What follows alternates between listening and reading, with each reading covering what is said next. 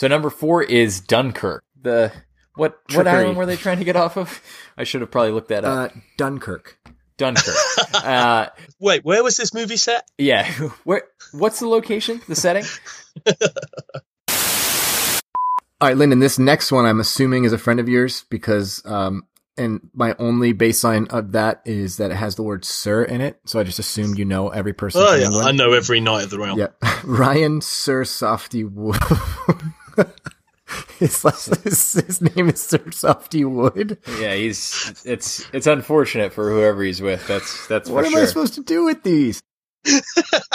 ET3, the extra testicle. What am I supposed to do with that? It does- Am I supposed to? Did you just put that in the notes for me to read? I'm not Ron Burgundy. I will not read everything on the teleprompter. Well, well, you did just read well, it, but you just just read it, yeah. yeah. Lyndon, this is the last time I trust you blindly with the notes. This is Down the Hall Podcast with your hosts, Chet Jobert, It's Black Hawk Down with aliens. What's the problem? Rodney Hart, Oh, definitely would have been Team Jake, not the vampire. You don't root for a vampire. and if you're lucky, Lyndon Wells. I thought Chet was going to launch into his terrible British accent again.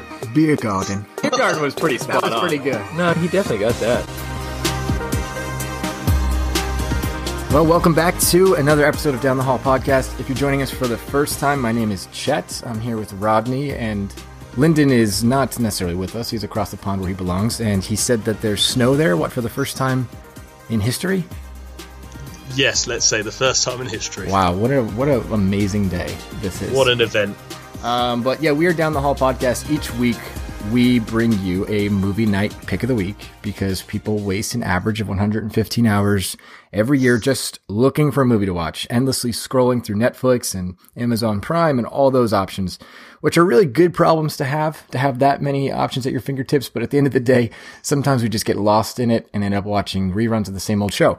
So that's where we come in. Um, and if, again, if you're listening to us for the first time, this is a slight sidestep from what we typically do. Uh, tonight we're going to be taking on the topic of this year's Oscars. Rodney's going to explain that in a second.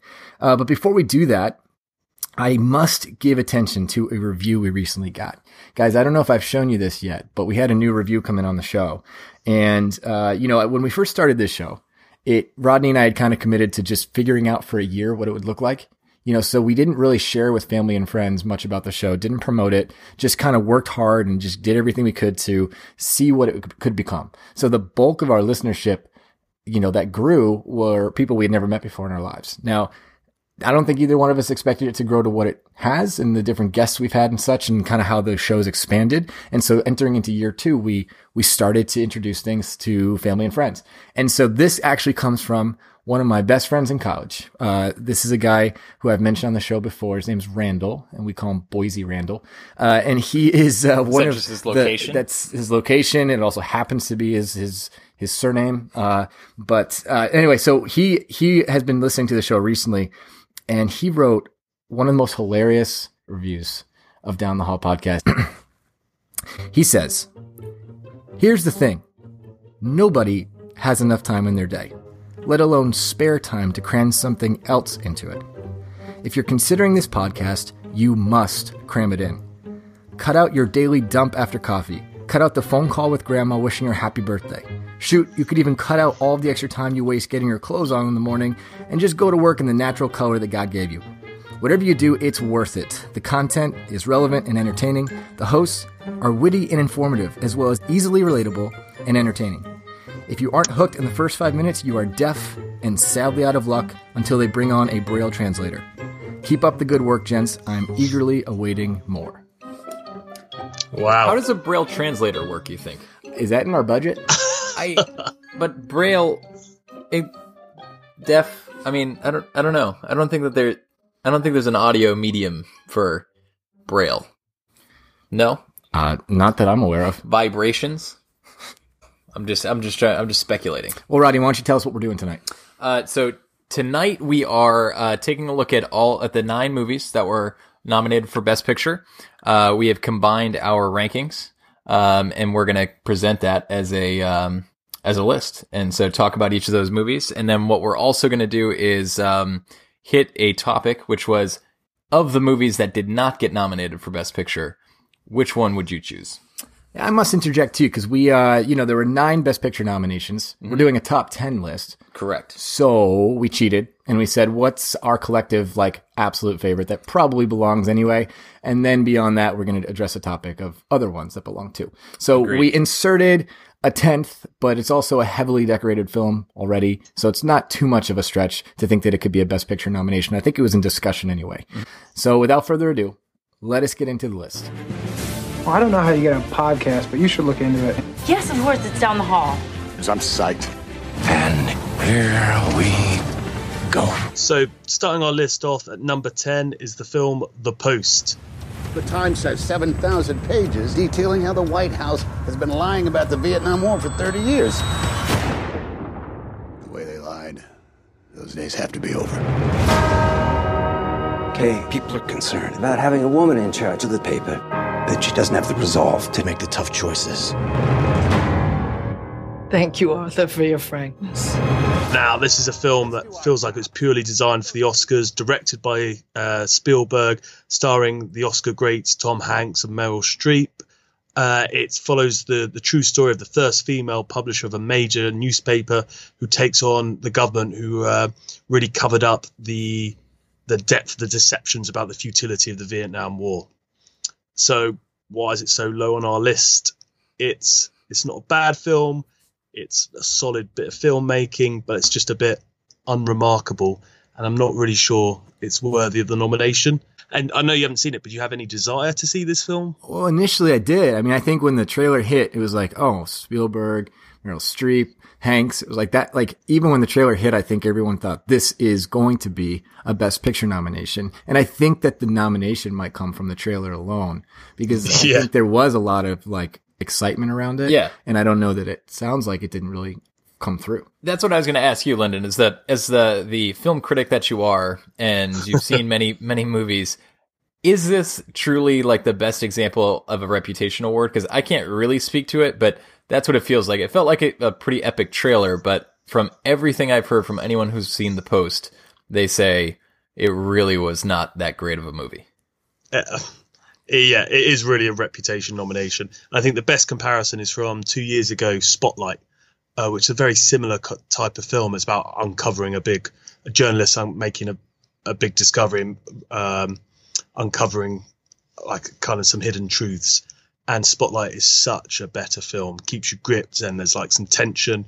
There's no thrill or tension within the post. Now, if it was starring like Renee Zellweger and Russell Crowe instead of Meryl Streep and Tom Hanks, are we talking about it tonight? I don't think we are. I feel like that's damning for the Oscars. I genuinely do. I mean, it's I guess that's life, but It's, it's damning on uh, Russell Crowe and Renee Zellweger as well. yeah, that too. But I don't know. I, I I get it, but at the same time, part of me bothers me that things like that creep into it. So it's number 10 for a reason then. We agree. Yeah. Okay, next one. Number nine is a film called Call Me By Your Name. So what do you do around here? read books, transcribe music, swim at the river, go out at night.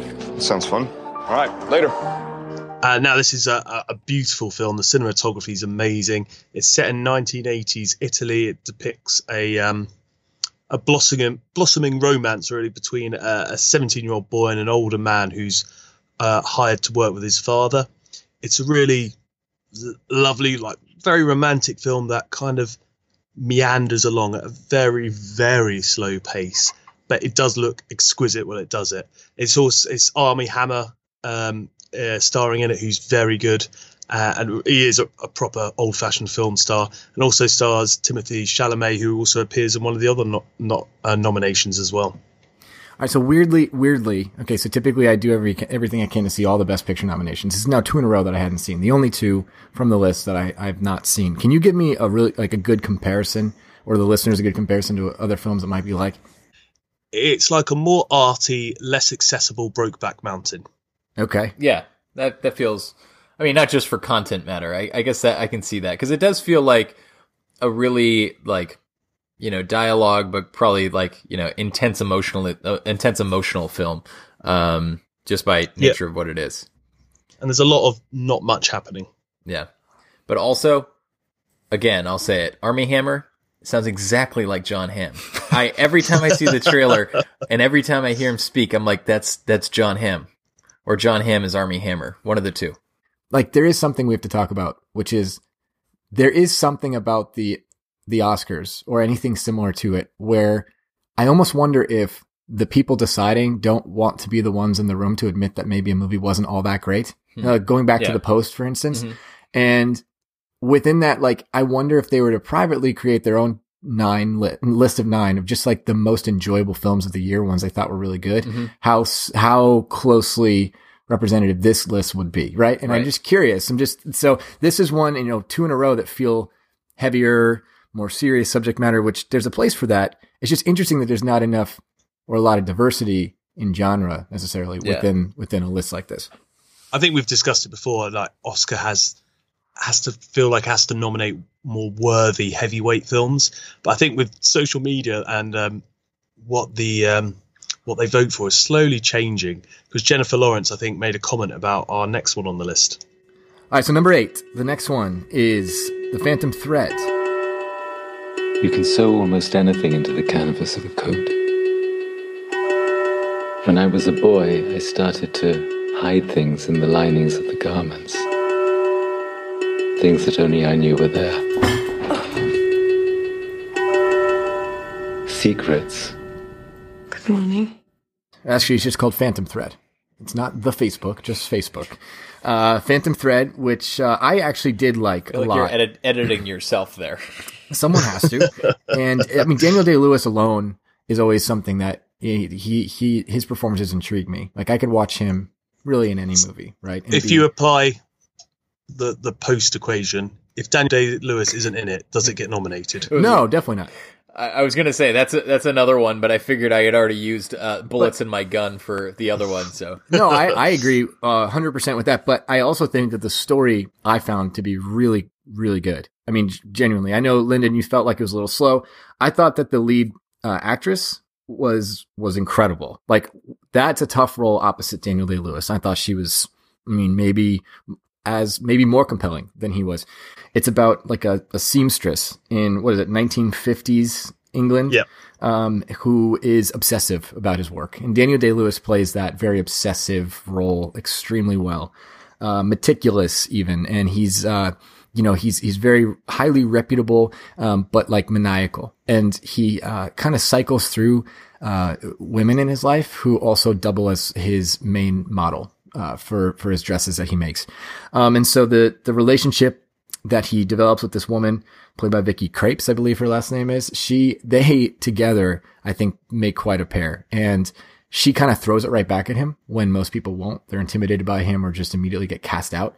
Uh, and what is sort of a slow moving, peaceful film somehow always feels really tense. And I think that's what I liked about it. Jennifer Lawrence, being an Oscar winner, is an Oscar voter as well. Says she made it three minutes through the film, and was quite happy to say that on social media, which has got a bit of a backlash. But I think at least it's a bit of honesty from maybe an Oscar voter. yeah, that's that's pretty bold. Yeah, I did find this film a struggle to sit through.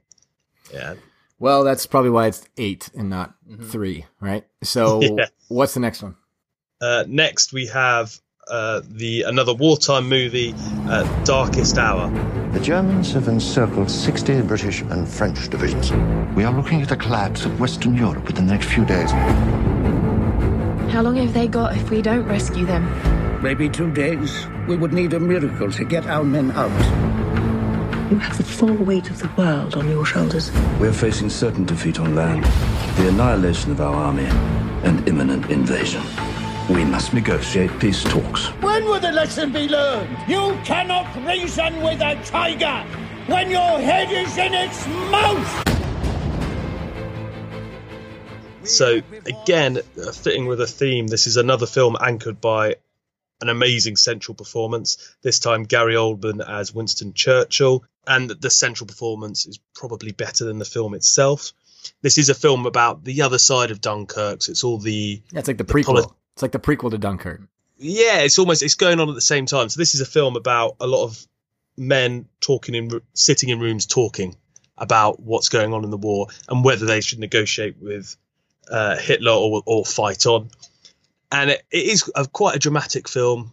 Uh, I think that it's it's quite tense in places, and there's a lot of political drama to it.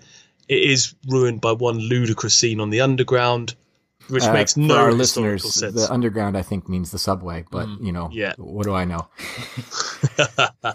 and uh, yeah, again, I think Gary Oldman will win Best Actor. I think he's he's a bit of the the Leo effect. He's probably winning it because it's overdue, and it's they've realised they haven't given him one yet, so he's probably his time to win, despite it probably not being his best film. And I think the this film is again nominated more for its central performance than the film itself. So I saw this the same day that I saw Phantom Thread, and I'll say, Yeah. just go watch Dunkirk. You're fine. In in the first few minutes of Dunkirk, they give you all the backstory you need. You don't need Yeah. to watch Darkest Hour. I mean, granted, Gary Oldman's not in Dunkirk, but you know, what can I say? Who Tom, needs Tom Hardy is. So go watch Dunkirk. I agree with that. All right, so for the next one, let's bring a little bit of lightness, I guess, to to all of the nominations. I have Lady Bird, uh, starring Saoirse Ronan. Lady Bird, is that your given name? Yeah. Why is it in quotes? I gave it to myself. It's given to me by me. Ladybird always says that she lives on the wrong side of the tracks, but I always thought that that was like a metaphor. But there are actual train tracks. Amazing from my perspective. I feel like this this movie is about a um, she's like a high school senior, and it's really you know about her applying to college, but also just you know her senior year and kind of dealing with you know s- struggles with her own family and and um, kind of friendships and everything. So it's it's kind of a coming of age movie that there's not like a super you know uh, story arc or anything like that. Yeah, that there's not like a there's not like something. A, yeah, there's no resolution. Yeah, right. It's right. just sort of this open look into this person's life in a Ex- coming of age moment. Exactly. Yeah. It- and it explores a lot of different kind of family situations and friend situations and relationship uh, situations, but it's a movie that does a perfect job. So talk about a movie that can do weighty without always making you feel like it's the heaviest thing in the world. Um, this is a movie that does that incredibly well. Um, so again, uh, I think we we all probably understand that movies that are heavier, you know, probably get a little bit more consideration because of the gravity that they contain. But I think what I really love about this nomination is it has all of that, but also has a, a great sense of humor about it. Yeah, the sense of humor is great. There's um my favorite scene in the film is where the football coach is suddenly made in charge of the the drama club. And he's Oh, trying to was the direct the, drama yeah. club like a playbook. Yeah. uh, it's, it is brilliant scene, and the, the, the film has some great performances from Saoirse Ronan and Laurie Metcalf as the mum. But uh, it- it's it's a very good film. I enjoyed it a lot, but it there's it's a very well tro- trodden path, the coming of age film, and I think I prefer Edge of Seventeen. Yeah, if, if we're comparing coming, coming of age, I, I agree because it. I felt like um, I felt like Edge of Seventeen was an overlooked movie from last I- year, right? Yeah, yeah. I think we I- agreed on that. Yeah. No, uh, it's funny that you say it because I was actually legitimately today thinking about that movie for no other reason other than thinking like that's really a great movie. It is, and and you know if you haven't seen it, go out and watch it. It's incredible. Uh, also, go back and listen to our episode where we interviewed Hayden Zito. But shameless plug there.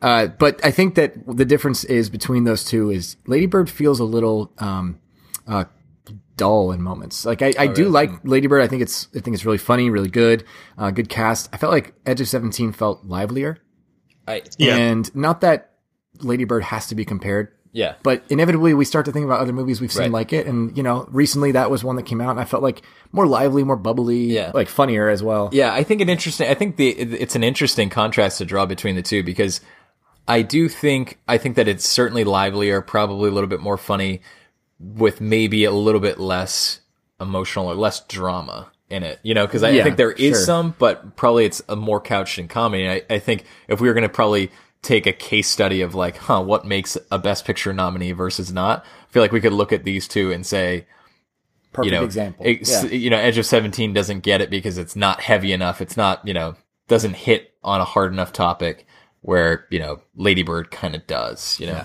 I mean, I don't know. I'd question. Go back to that movie. There's some heavy stuff there, but I get like the feel is totally different. And I Exactly, agree yeah, with you. yeah. Yeah. Um, Lyndon, I'll, I'll give you props though for saying the football coach and not saying the American football coach. Well, it was in cons. Uh, yeah, it was an accident. Sorry, I did He, that. he's so disappointed now in himself. It's in relation to the film. So, yeah. uh, changing subject quickly, I think it is worth mentioning that uh, Greta Gerwig, the director of Lady Bird, has been nominated for Best Director, which is great. She's the, only the fifth woman ever to be nominated for Best Director, so that's worth a mention. Very cool. Very cool.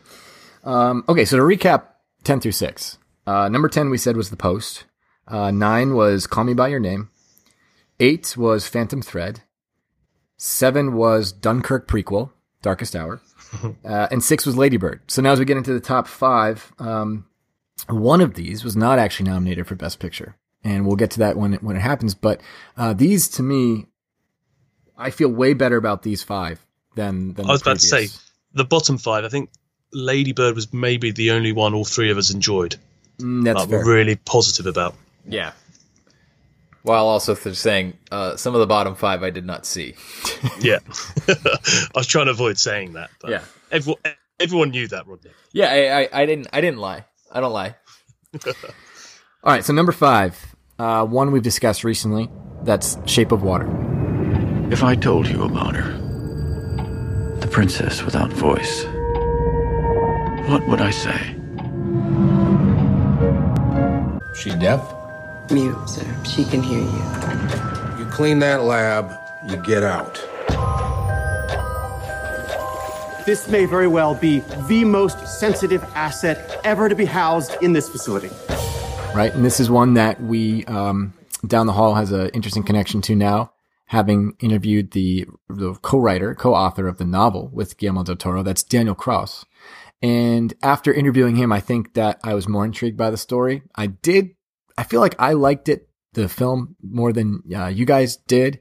Um, and so I'll own that in the sense that you know maybe I'm missing something there, but I I liked it a lot. And then when we interviewed Daniel Kraus, I thought this is a really interesting story that be, you know how it became a story Mhm. right and um so i'm happy to see it where it is it has what 14 nominations including best picture so um really interesting movie i thought after seeing it that it probably had crept up into what i thought would be like the favorite to win Right. i don't know that i still think that but um Is it not? I feel like it's still is it maybe not Well, the favorite. There's Yeah. one more we're going to get to that I think might be. Okay. Um, but Yeah. Shape of Water, I think, is in the top ten of movies I saw this year. So I'm I'm happy it got the nomination. I don't think it'll win, but uh, definitely an interesting one to watch. Yeah. I mean, so this is like the story of a woman who falls in love with. I mean, for I'm not making fun of the like the creature of the Black Lagoon character, right? I found that this movie, for me, dragged on. You know, like uh, there are elements of it, and I and I will say, you know, I probably couldn't fully grasp their romance, which probably affects you know affects it, but. I think for me, there were the best parts of this movie were the side characters and not the primary story. I, I agree. I think Richard Jenkins almost steals this film as Yeah. as the neighbor.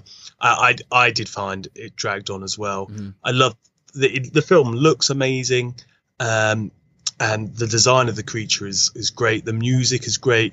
Uh, Sally Hawkins, the main character, is mute, so the way she communicates with w- with the creature is is is beautiful really the way it's done but the film does drag on and once i saw the film i tried to watch it again because it's getting all the hype but then someone described it to me as um uh, the film's basically Free Willy if the boy slept with the whale, and then I couldn't I couldn't get that out of my head. It it, it does affect it. I'm It's not a gonna. fair take. Yeah. Right- Right when you said that, I think as soon as you said that to me last week, it's changed how I viewed this movie. It really has. I, yeah, I, I mean, again, I like, I'll, I'll admit that as a bias. I think like there is, a, there's just a part of me that was like, I don't know that I'm on board with like, they're like believing this, this romance and, and how it came about. But I will also say, I thought Michael Shannon as, you know, played Oh, an incredible villain so in the movie. So, Um, Michael Shannon was he's very good, and I think he's great in everything he does. But I found his character to be very generic villain man. Hmm. I thought he was. I thought. I thought between Michael thought Shannon and Richard like, Jenkins, sadistic. like yeah, those were this. Those were the people I wanted to see more Yeah. of. And then every time that the movie went back to, um, you know, kind of the the, the love story, Yeah. I just felt like, all right, let's go, like move it along. I hear you. I, would- I think it's worth saying what Guillermo del Toro does visually is amazing, Mhm. but I still don't think he's topped Pan's Labyrinth. And I think if someone, if people enjoyed this, they they will be blown away by Pan's Labyrinth. Yeah, really great take. And also, I know I said it. Is it Black Lagoon or Blue Lagoon? Black, black. Lagoon. Okay. Okay. Blue So Lagoon correct. sounds like the uh, some sort of uh, you know cologne you might wear. Mm. Blue Lagoon. I, I would try it. Uh, okay, what's number four? So number four is Dunkirk. The enemy tanks have stopped. Why? Why waste precious tanks when they can pick us off from the air like fish in a barrel? So speaking of the Darkest Hour, this Oh, the sequel to the Darkest Hour. the sequel, yeah, we had actually a movie and its sequel all in uh, all in one. Um, so this is the story of uh, the trapped troops who are trying to get off. Um, Alliteration there. The trapped troops The who are trying to get off the trapped troops trying to travail traverse the triumph. the what what island were they trying to get off of? I should have probably looked that up. Uh, Dunkirk. Dunkirk. uh, and so anyway, it's it's basically Wait, where was this movie set? Yeah. Where? What's the location? The setting?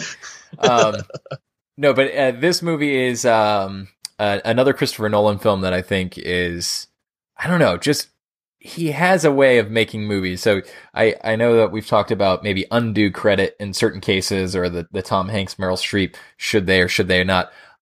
I, every time I watch a Christopher Nolan movie, I feel like there's something distinctive about it, and I think this movie between the camera shots, the the the sound effects, and just like it's very visceral. You just have so many scenes in this one that make it a really really powerful movie, and they also he also does kind of a really interesting film trick where he's kind of showing like different series of times. Like uh, there's different scenes happening that are on different um different time frames which make it a really intriguing watch too. Is you're you're kind of piecing these stories that start to weave together. Um, so for me, this is a war film that you know, and we've actually done a top ten war film. This would be way up there because I think that there Oh, yeah. is the opportunity for a war film to to kind of feel like the same. And this Oh, yeah. one to me is is definitely distinctly and emotionally different. Oh, for sure. I you know I think going back to your point about Nolan, he in my mind, and I think maybe collectively we'd agree that I don't I don't need to know much about his films to know I'm just going to watch them. I'm just going to watch them. Yeah, when I heard that he was doing like a World War II thriller, like yep, um, you know I'm in. I didn't need to know anything else.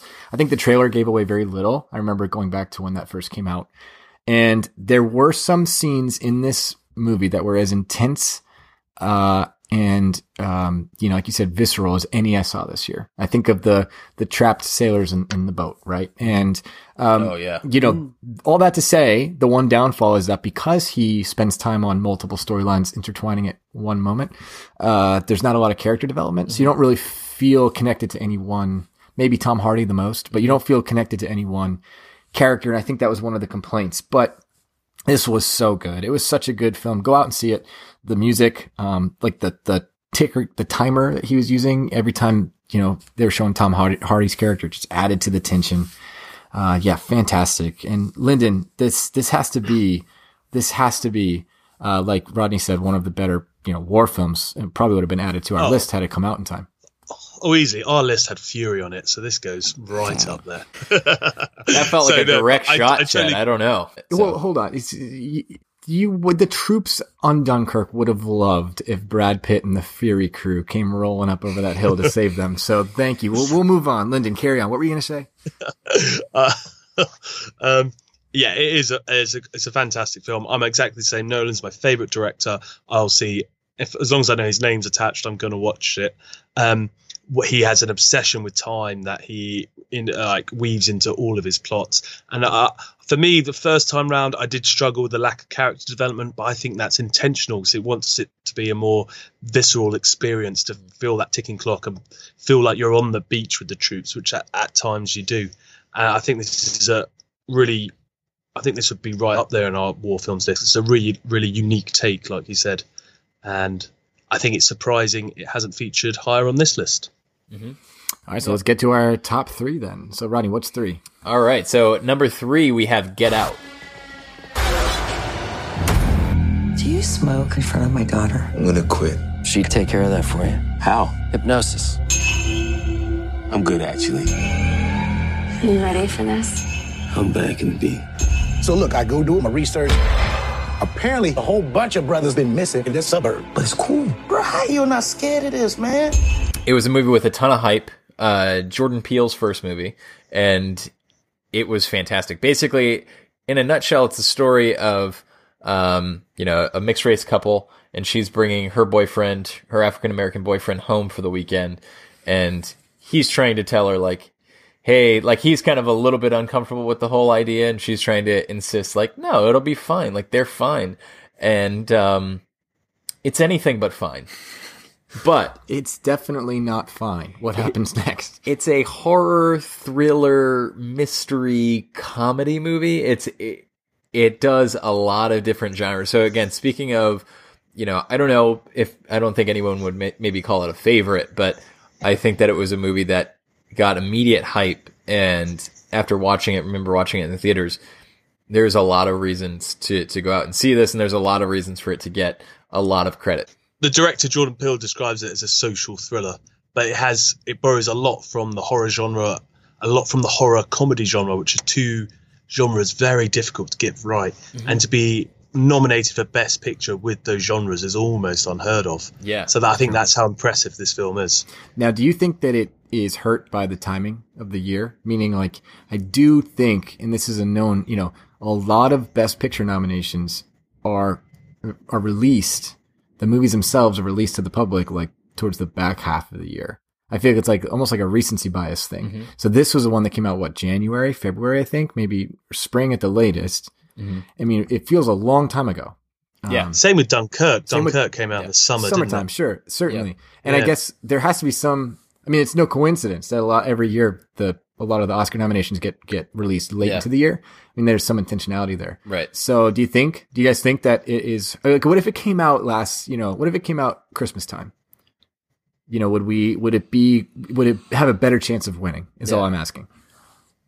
I think it's more impressive that it's got nominated given the time of year it came out.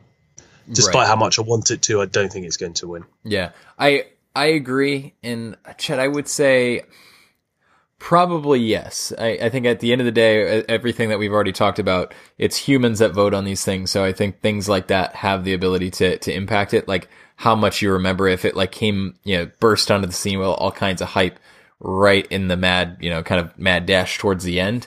That maybe there's a chance that people go like, oh, maybe that's the winner. Mm-hmm. Um, and you don't yeah. have as long to think about it and say like, oh yeah, that was a really good movie, you know, but you kind of talk yourself down.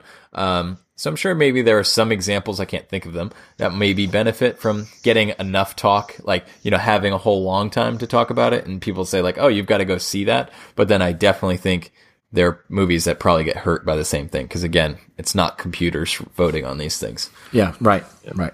All right. So number two is it, it can't be number one, despite the fact that I think the three of us maybe enjoyed this movie more than any this year. It can't be number one because it wasn't actually nominated for Best Picture. So we'd be cheating. We'd yeah. totally be cheating. Uh, but it was discussed as a Best Picture nomination and it didn't get it, but it did get a lot of other nominations around it. And that would be I, Tonya. The haters always say, Tonya, tell the truth.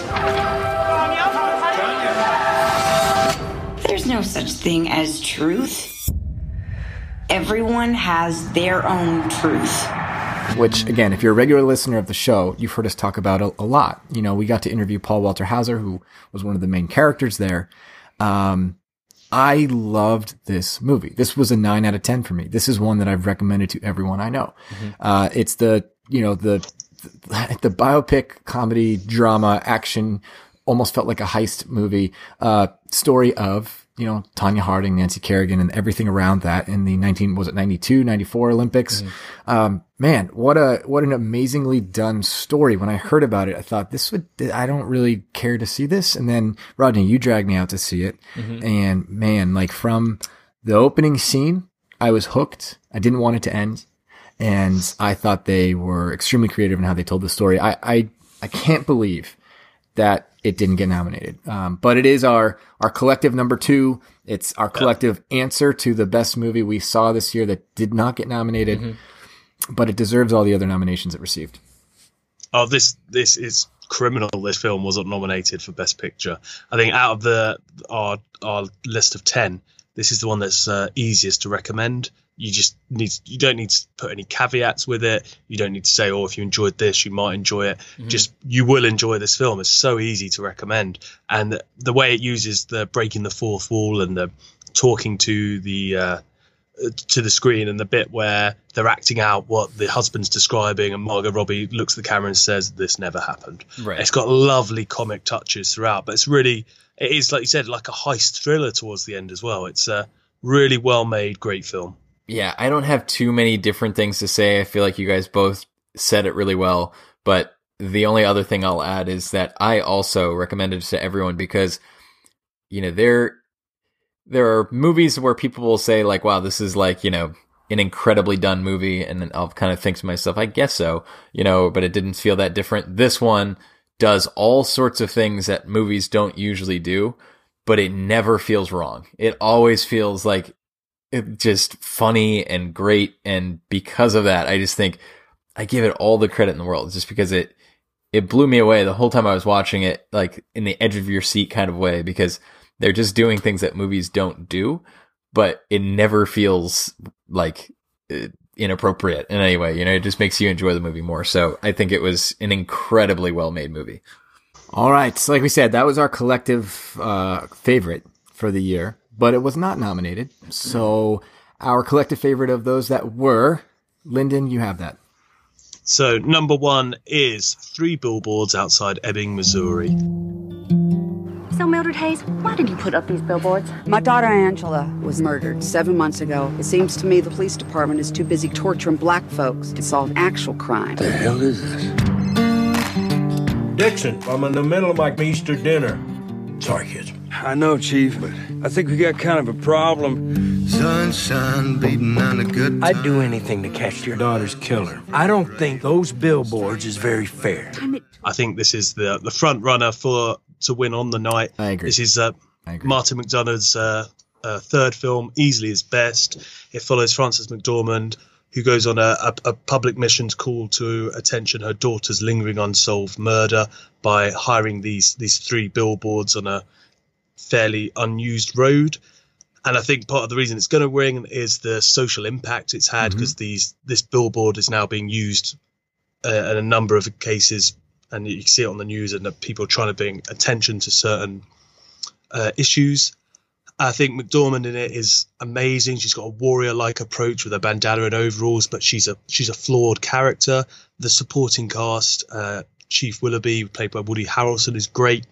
The, the the film finds empathy in all of its characters, and you get some really unexpected developments and arcs, especially in Sam Rockwell's character, The best. who uh, he was amazing. And I really think he I, I think he will win Best Supporting Actor as well. And I, I, He's I so think good. it's, yeah, there's just the whole arc and the way it was written was good. And it's worth mentioning as well. It has some really very darkly comic, but really laugh out loud comic moments as well. And I think it's tough to find a film more deserving of the Best Picture Oscar. It's uh, beautifully shot, gripping, and it's it's a, it's a character study of grief and vengeance, and the the, the immersive performance that managed to find the um, the funny and brutal response brutal response to kind of this uh, brutal pri- brutal primal pain of uh, losing a, a child. It's a ten out of ten film for me. Yeah, I mean, I think you know what I think too is, um, uh, I think I, I think I saw it and told you both that I really, really liked it. I felt like it was a leading, you know, became the leading one in my mind to win. Uh, but I think that it one thing it does do is every person's reaction. Um, it's kind of this chain reaction movie, like hurt people hurting people. Um, and every reaction seems very uh, dr- over dramatic, almost unrealistic, almost cartoonish at points. Like some of the things that the people will say or do seem a little bit outlandish in moments, like very Yeah. extreme. But the way it's done, it, it feels consistent with itself. It feels like everyone in this town is reacting and responding uh, in very extreme ways towards one another as this story develops. And like you said, Lyndon, Sam Rockwell's character is uh, one of the more memorable ones, certainly from the year. And I do agree. I think he's going to win um, Best Supporting Actor. I think did he not win at the Golden Globes?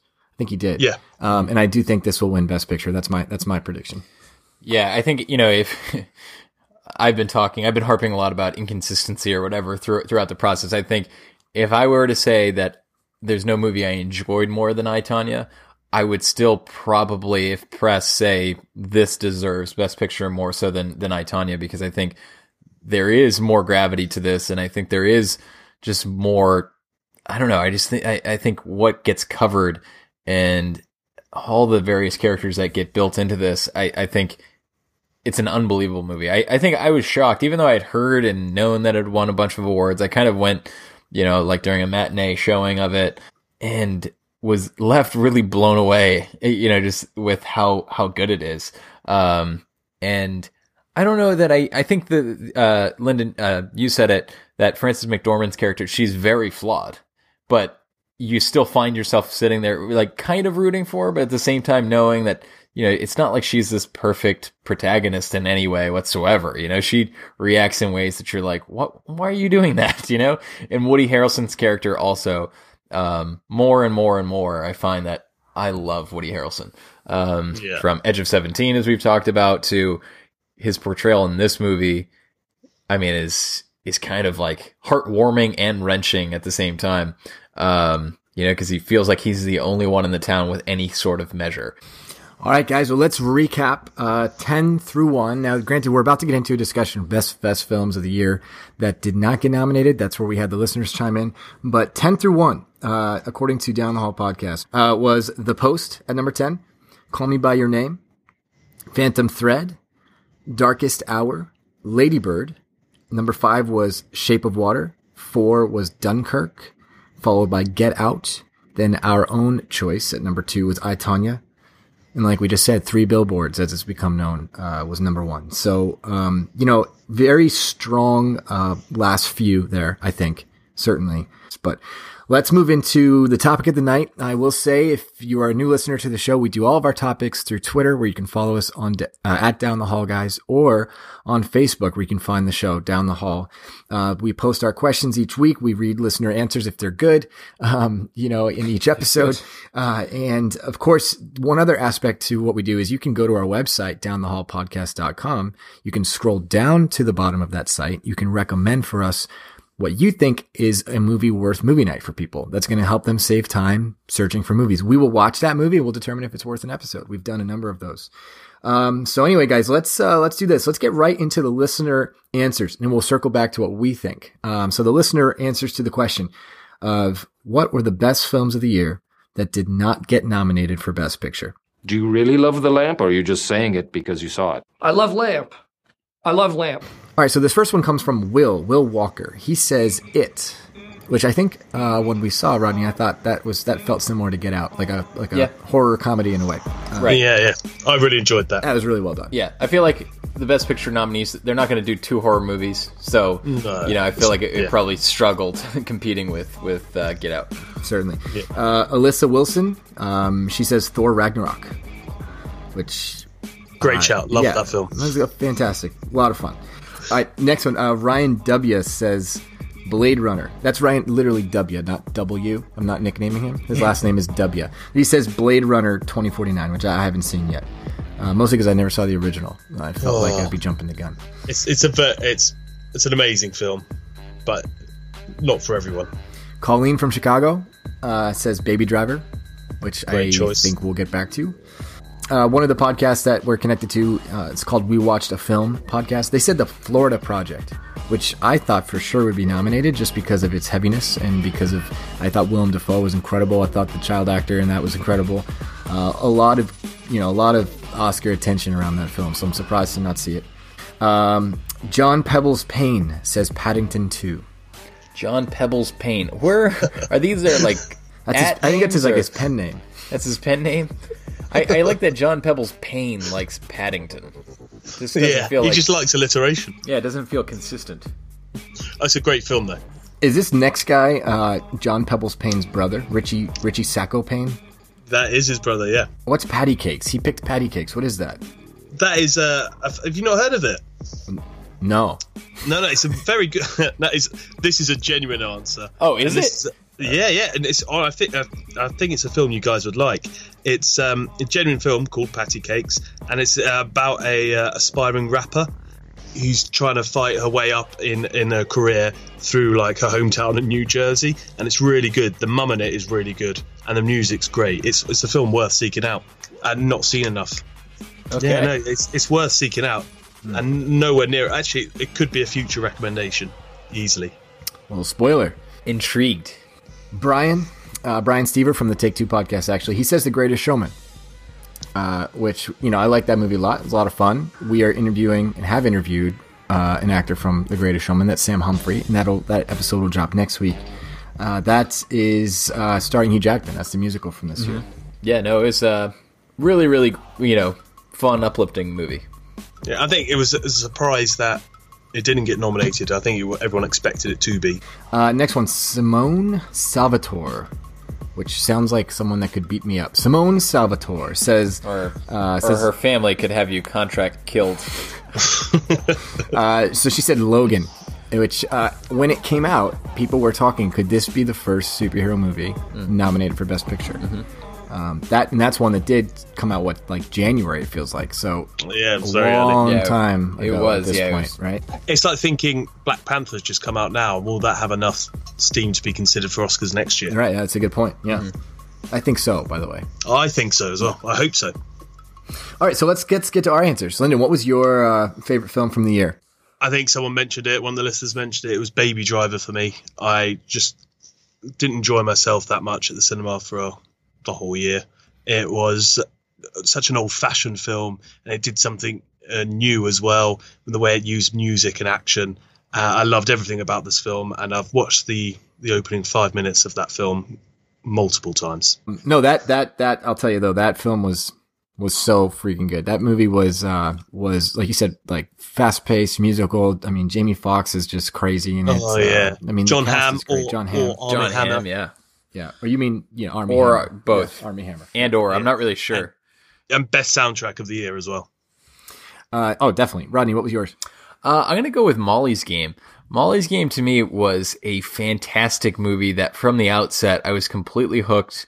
Um, I thought Jessica Chastain was amazing. I thought, uh, as always, Idris Elba was amazing.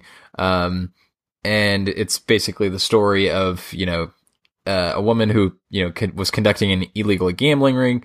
Um, but it also delves deeply into her family. It, it covers a lot of ground.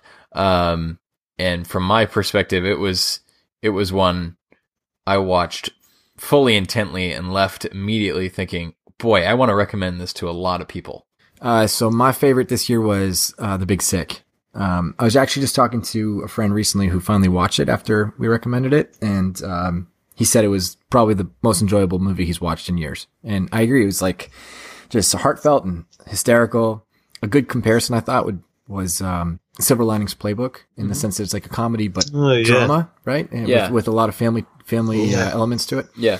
Um, just incredibly well done. We've we've talked about it at length on the show, so I won't go too deeply into it. But we did also, I mean, get to interview Kurt Braunohler, which also adds to the experience for me. I know, uh, knowing that he kind of had written a lot of the jokes. Um, fantastic movie. I would I would say, if you're listening and haven't seen that, I mean, put it towards the top of your list. Oh yeah, I'd put it above a lot of the best picture on nominations. Mhm. A great film. Yeah, no, I think it was one too that when I watched, I mean, I I definitely loved it. Um, and some great performances by you know Ray Romano, Holly Hunter. I mean, just so many memorable memorable performances. How do you feel about this list of Best Picture nominations, like compared to previous years? Do you feel like it's a a strong list? Is it lacking? What do you think? I, I think we we kind of gave it away as we went through the list. We weren't really that impressed with the ten to six, and at two we put a film that hasn't been nominated for Best Picture. So I think that shows. I think there are some very strong contenders, but overall, the list of Best Picture nominations I think shows a weak year for the Oscars, not necessarily a weak year for films. I think at one point this year I did text you guys and I said this has been a really great year for movies. And I don't think that the best picture nominations represent that all that all that well. Um, because if you look at, you know, we did post from down the hall today on, on Facebook, just the best movies of 2017 according to IMDb. And after just scrolling through the list, I was like, there were a lot of great movies that I, I liked a lot, like that did not get attention. Right. Wind River being one, Mm-hmm. you know, and we don't have to go through all of these, but even the superhero movies of this year, I thought were a strong bunch. Mm-hmm. Spider-Man, Wonder Woman, Thor, Guardians of the Galaxy. This was a year that you had Star Wars, which a lot of people, you know, we've talked about at length, but I don't know. I thought this was a fun, a really good year for movies. Disappointed, I think, in the best picture uh, list, frankly. Yeah, I agree. I, I think I agree with that too. Like as as I think of all of the movies, um, eh, yeah, I, I would agree with that. That the best picture list probably doesn't always reflect the movies that I enjoyed the most, for for sure. we could talk movies all night, um, but we uh, we were hoping to also save you time in terms of uh, which Best Picture nominations you might want to race to go see. And so, if you use our list, we really feel strongly about the top five. Those are ones you could prioritize. After that, you know, maybe you can let them go. Uh, just frankly, but After that, watch uh, Molly's Game, Big Sick, and Baby Driver. There it instead. is. Exactly. There it is. Cool. Um, all right, great. So, uh, like I said, you can follow us on Twitter at Down the Hall Guys. You can find us on Facebook, um, Down the Hall Podcast. You can go to downthehallpodcast.com and you can tune in each week where we will give you a movie night recommendation, uh, to help you take back movie night. Uh, we also have the privilege of interviewing several actors and directors. Next week, you can hear us talk to Sam Humphrey from The Greatest Showman, which was an amazing conversation. I'm looking forward to hearing that, how that all comes out, and how you guys think of it. So, uh, if we have nothing else to say, guys. I think Rodney's got a quick voice to say goodbye. Oh yeah. Oh yeah, yeah, yeah, yeah. I forgot about this. Um, good way to end. A good note Oh, to no. end. So, uh, recently, you know, we've been asking the listeners to help us, you know, as the show continues to grow. One way you can do that And it sounds like the reviews are flowing in. the reviews are flowing in, so you can you can write a review, but you don't want to hear me ask for that. But we've decided that the best way, the the most efficient way, is to ask Rodney to Certainly uh, not the most efficient. to do a character voice of the week to uh, ask the listeners to uh, to write a review. Uh, so I think this week, Rodney, we talked about one of the Oscar nominations being The Post, one of the main actors being Tom Hanks, one of his famous roles being Yes. Forrest Gump. I'm just curious how Forrest Gump might ask our listeners to leave a review. Life is like a box of chocolates. You never know who's going to give you a good review or a bad review. Please give us the good review. That's like a good chocolate. And a bad review is like one that I would throw in the trash can. I also southern play a lot of ping pong. what That- else? That's how you know you're not confident in the in, in the in the in the uh the voice. You just start saying things we know about the character. Also, my best friend is Jenny. Jenny. I really like Jenny. Jenny. She she didn't like me back. All right, well, like us back, you can go to Down the Hall Oh, podcast look at that. and, That's pretty good. and you know give us a review on iTunes. That would help the show. It really would. And thank you to all, right. including Oh, see you, Boise Randall. See you, Tom. Thanks oh, yeah, for stopping thanks, by. Tom. Thank you for coming in and doing your uh, Forrest Gump voice for us. Uh, but yeah, so you know, Boise Randall, thank you for the review. Tom Hanks, thank you for the uh, suggestion. And uh, as always, want to thank you, the is listeners. like a box of ch- stop. Oh, stop. I, I had thought you just left. We've had enough. We've had enough. That's it. Please, leave, Tom. We're good. We're good. We'll see you next week.